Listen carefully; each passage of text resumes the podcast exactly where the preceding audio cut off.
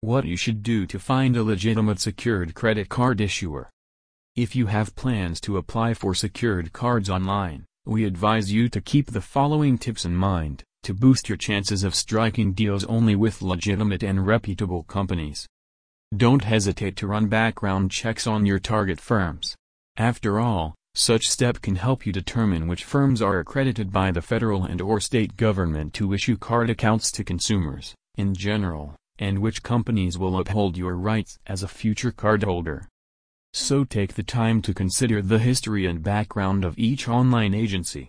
And check out the feedback of finance experts as well as consumer groups regarding the track record of your prospective card companies. By doing so, it will be much easier for you to pinpoint a firm that will not just give you what you want, but one which also abides by the strict rules and regulations set by the federal government.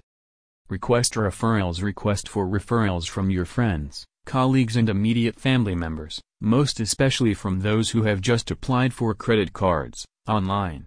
For sure, these individuals will be glad to tell you which online card issuers you should do business with and which firms you should steer clear from. And that's not all. Some may even share with you several pointers you can use to ensure the immediate processing and approval of your application for a secured card card. Still, you should never let your friends and colleagues decide for you. Always remember that it is you who knows much about the state of your personal finances, as well as your needs, spending habits and preferences. So, listen to what they say, but let your instincts guide you when picking a secured card account. Drop-by credit card comparison sites.